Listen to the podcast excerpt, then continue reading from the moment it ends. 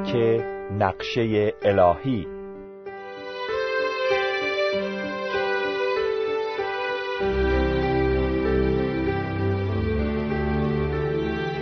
درود بر شما دوستان شنونده.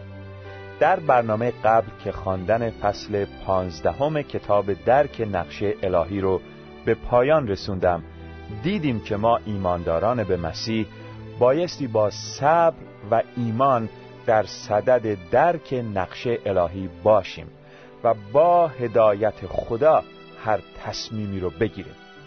لطفا به دنباله برنامه توجه کنیم. فصل شانزدهم. در همان جایی که هستید.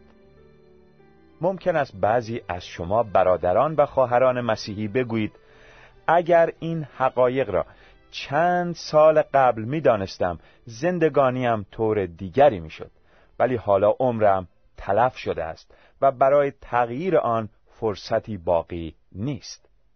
در اینجا نویسنده کتاب درک نقشه الهی اظهار می دارد من نظیر این سخنان را از عدهای شنیده ام که می‌گویند در انتخاب همسر اشتباه کردند و یا وقتی فرصت داشتند از تحصیل بیشتر قفلت نمودند و یا اینکه حالا متوجه شدند که سالها در راه غلط قدم برداشتند و یا سالها قبل دعوت الهی را برای انجام خدمات مسیحی رد کردند وقتی ما از انجام اراده الهی قفلت می نماییم چه می شود؟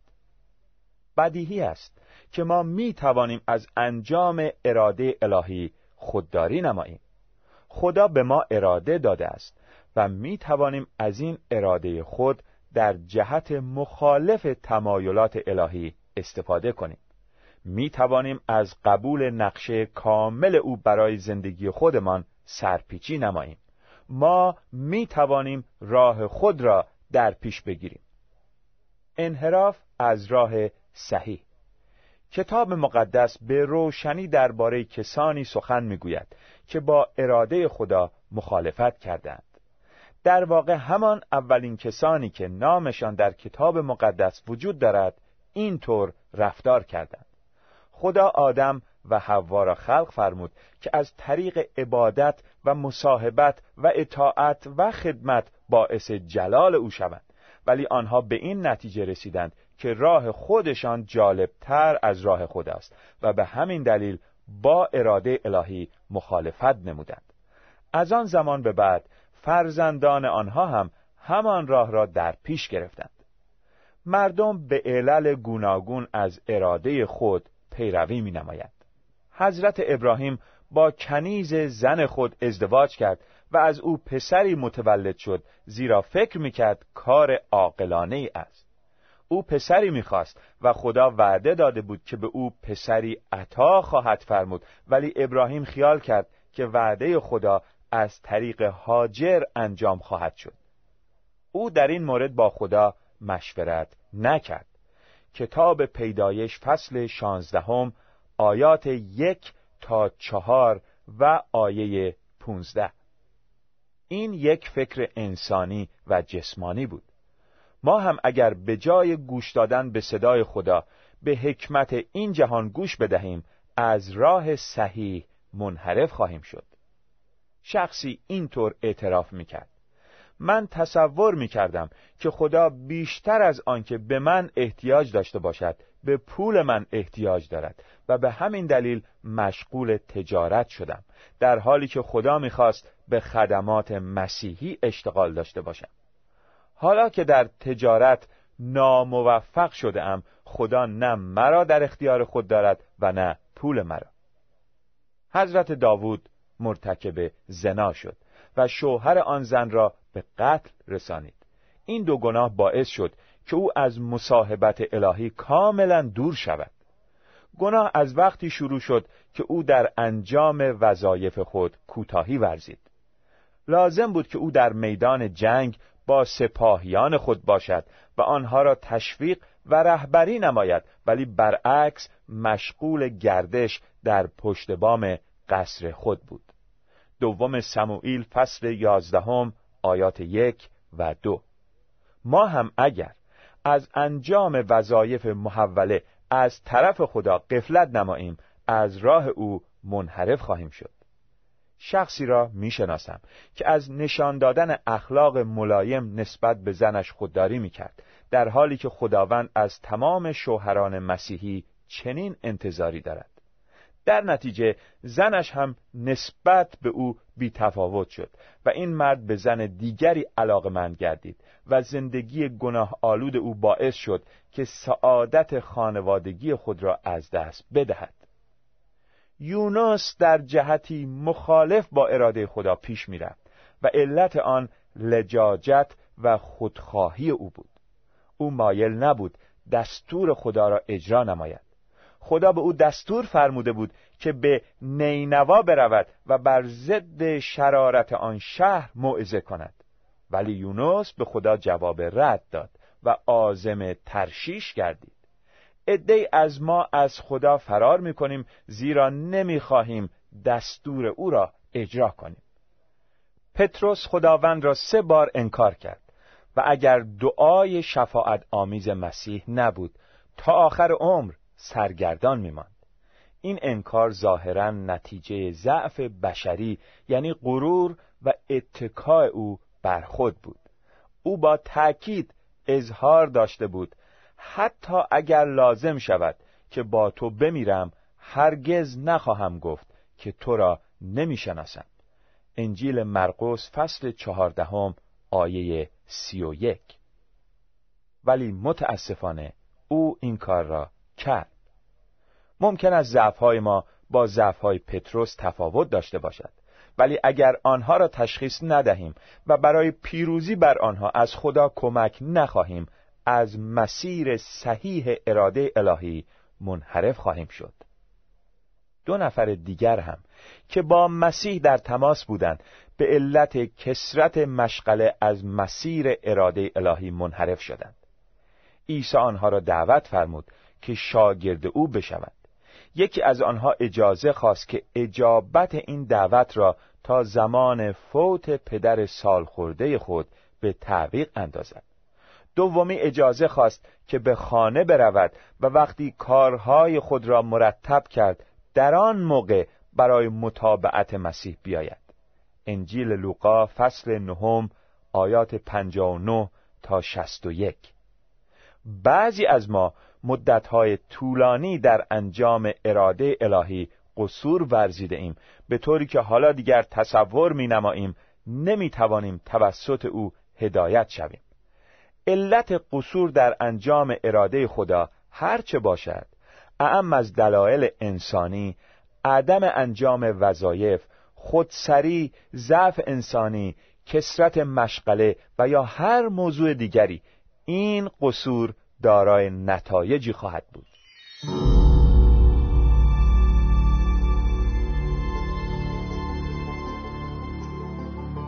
خوشی موقتی.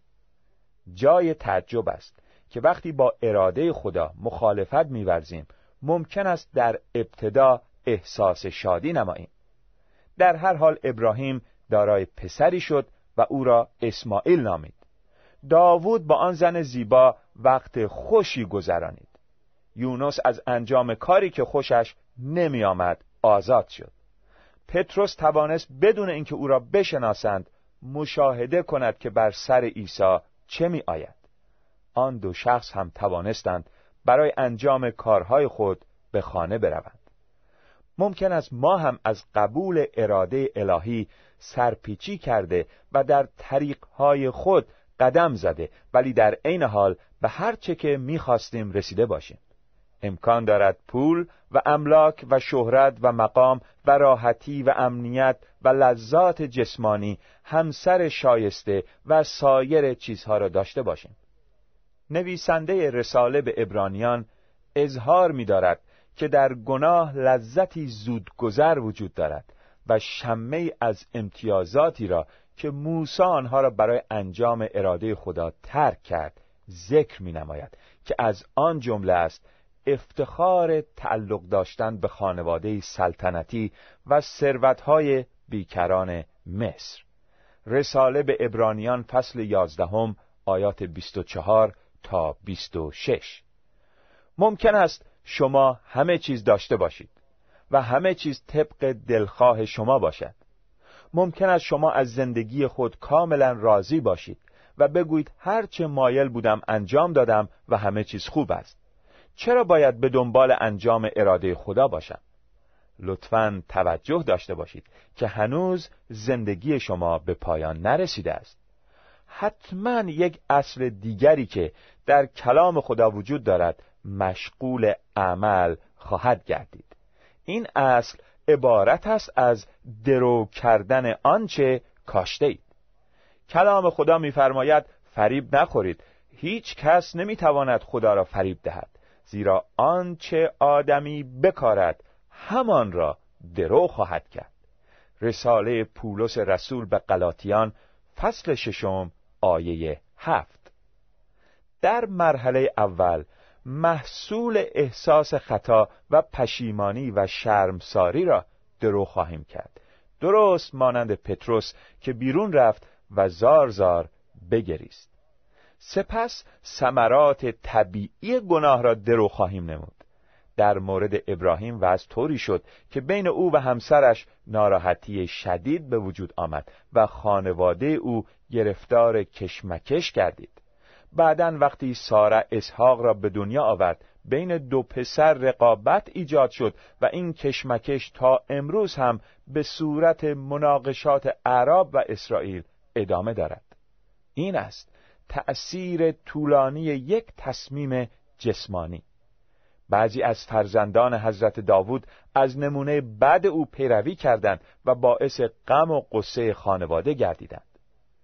تأکید در مورد انجام اراده خودمان در زندگی ما اثرات شومی خواهد داشت. خدا برای زندگی سعادتمند اصولی تعیین فرموده است. اگر آنها را نقض کنیم تنبیه خواهیم شد. مثلا پدران و مادرانی که وقت کافی برای تربیت فرزندان خود صرف نمی کنند بلکه به کارهای دیگر می پردازند از این عمل خود دچار رنج و اندوه فراوان خواهند گردید. شوهران و زنانی که همسران خود را ترک می کنند و به هوسرانی می پردازند در تارهایی که به دور خود تنیدند اسیر خواهند شد. اینها بعضی از نتایج طبیعی گناه است و ممکن است نتوانیم بعضی از آثار آنها را در زندگی خود پاک کنیم. گاهی خدا به وسیله تنبیه الهی مستقیما دخالت می کند مثلا در مورد یونس طوفان عظیمی فرستاد و ترتیبی داد که قرعه ملاحان به نام او اصابت نماید و او را مسئول این بلایا بدانند و همچنین ماهی بزرگی را تعیین نمود که یونس را ببلعد. در واقع خدا می تواند چنین حوادث ترساوری ترتیب دهد تا ما را از راه خودمان به مسیر صحیح رهبری فرماید. علت این کار او محبتی است که نسبت به ما دارد. رساله به ابرانیان فصل دوازدهم آیه شش. خدا می‌داند که ما فقط وقتی می توانیم خوشحال و سعادتمند باشیم که در اراده او قرار بگیریم و مایل است که این خوشی و سعادت نصیب ما گردد. ولی بدیهی است که تنبیه هیچگاه لذت بخش نیست. زمانی که تنبیه می‌شویم نه تنها برای ما خوشایند نیست بلکه دردناک است. ابرانیان فصل دوازدهم آیه یازده. وقتی ما با خودسری به راه خودمان ادامه می دهیم همیشه گرفتار ناراحتی و رنج و اندوه می شویم. زندگی پرشکوه. ممکن است نزد خودتان اینطور بگویید. این درست همان وضعی است که من در آن قرار دارم. یعنی خارج از اراده خدا هستم و دچار تنبیه الهی می باشم و در حالت فلاکتباری به سر می‌برم دیگر مایل نیستم در این وضع بمانم. چاره کار من چیست؟ در مرحله اول باید بدانید که وضع شما از نظر خدا پنهان نبوده است. خدا همه چیز را می‌داند. او پیش از خلقت شما می‌دانست که نسبت به او نافرمانی خواهید کرد و راه خود را در پیش خواهید گرفت و به همین دلیل برای شما نقشه کشیده است. خدا قبل از خلق کردن آدم و حوا می‌دانست که آنها مرتکب گناه خواهند شد و به همین دلیل قبل از خلق کردن جهان برای سکونت آنها برای رهایی و نجات آنها و فرزندان گناهکار آنها نقشه کاملی تحریزی فرمود. رساله اول پتروس فصل اول آیات 18 تا 20 این بهترین راه برای نشان دادن شکوه و جلال و لطف الهی بود. این از خدای عظیم و رحیمی که ما داریم. قبل از اینکه نقشه زندگی ما را تحریزی نماید از خودسری گناه آلود ما اطلاع داشت. اکنون نیز قادر است حتی گناهان و قفلتهای گذشته ما را در دست بگیرد و برای ما آیندهی پرشکوه بسازد.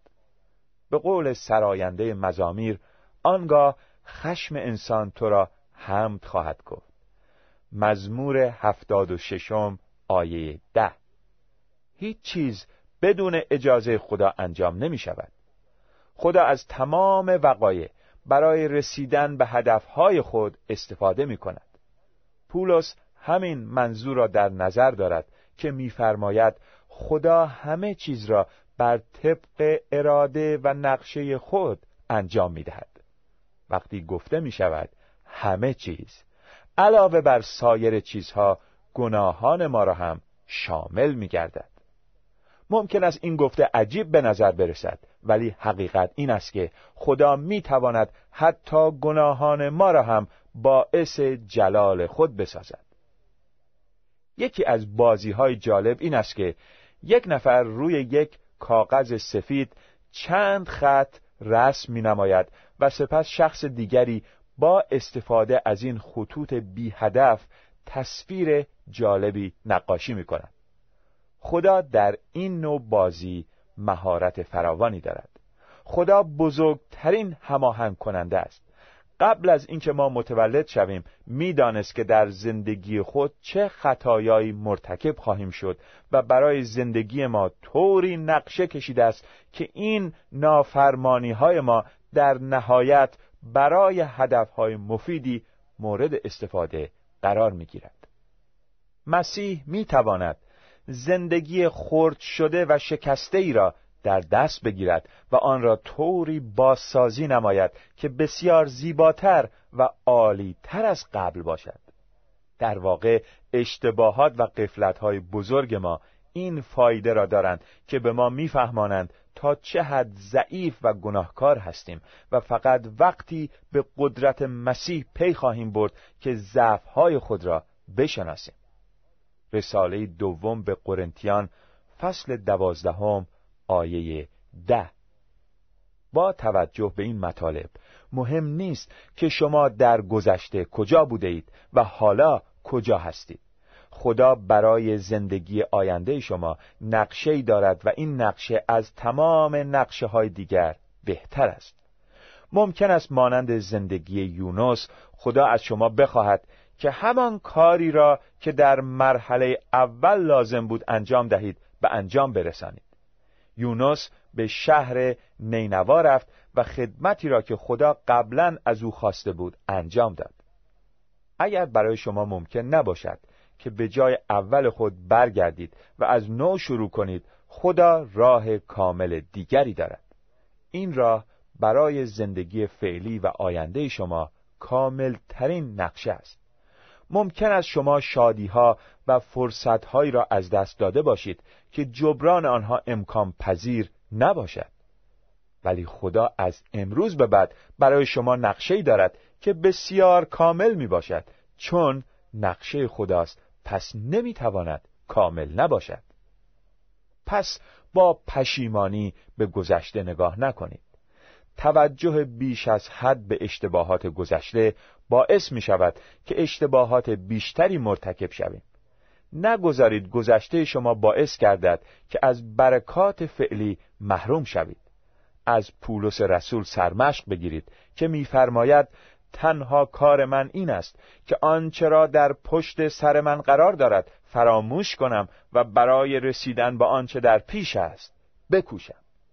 مستقیما به طرف هدف میدوم تا جایزه ای را که شامل دعوت خدا به یک زندگی آسمانی به وسیله عیسی مسیح است به دست آورم. رساله به فیلیپیان فصل سوم آیات سیزده و چهارده. ولی چطور می توانیم تمام سالهای تلف شده را فراموش کنیم؟ چطور می توانیم تمام ناراحتی ها و از هم پاشیدگی هایی را که بر اثر خیر سری ما ایجاد شده است به دست فراموشی بسپاریم؟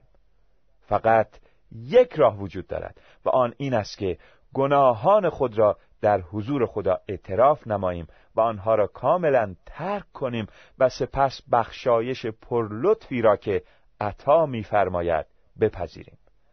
اگر ما به گناهان خود اعتراف نماییم می توانیم به او اعتماد کنیم زیرا او به حق عمل می کند او گناهان ما را می آمرزد و ما را از همه خطاهایمان پاک می سازد رساله اول یوحنا فصل اول آیه نو خدا میفرماید که گناهان ما را به قدری از ما دور خواهد کرد که مشرق از مغرب دور است. مزمور صد و سوم آیه دوازده. خدا میفرماید که گناه ما را دیگر به یاد نخواهد آورد. ارمیا نبی فصل سی و یکم آیه سی و چهار. خدا میفرماید که گناهان ما را به عمقهای دریا خواهد انداخت. میکا نبی فصل هفتم آیه نوزده. اگر خدا حاضر است گناهان ما را ببخشد و فراموش کند. عاقلانه ترین کار از طرف ما این خواهد بود که بخشایش او را قبول کنیم و زندگی جدیدی آغاز نماییم. حضرت داوود همین کار را کرد.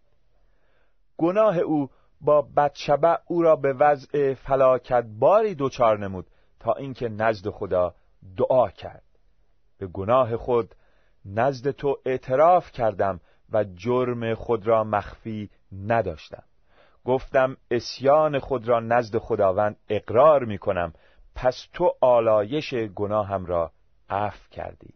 مزمور سی و دوم آیه پنج. خدا او را نجات داد و برکت عطا فرمود. خدا در مورد یونس هم همین کار را انجام داد. همین بود کار خدا در مورد پتروس و مایل است برای شما هم همین کار را انجام دهد.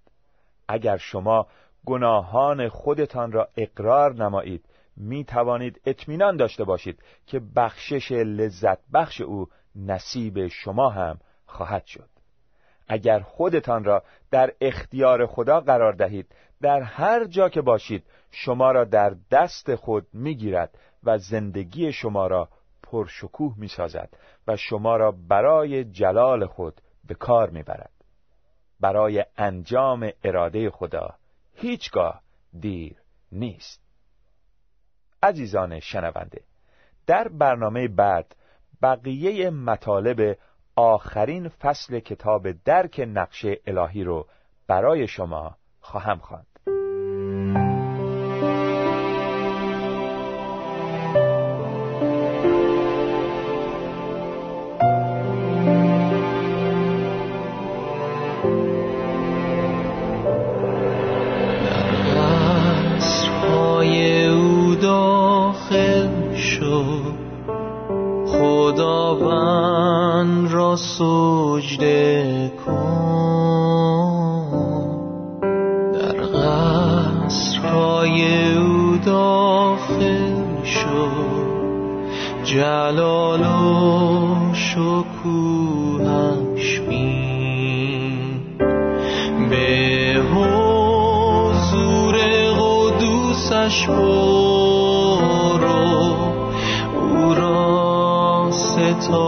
سجده کن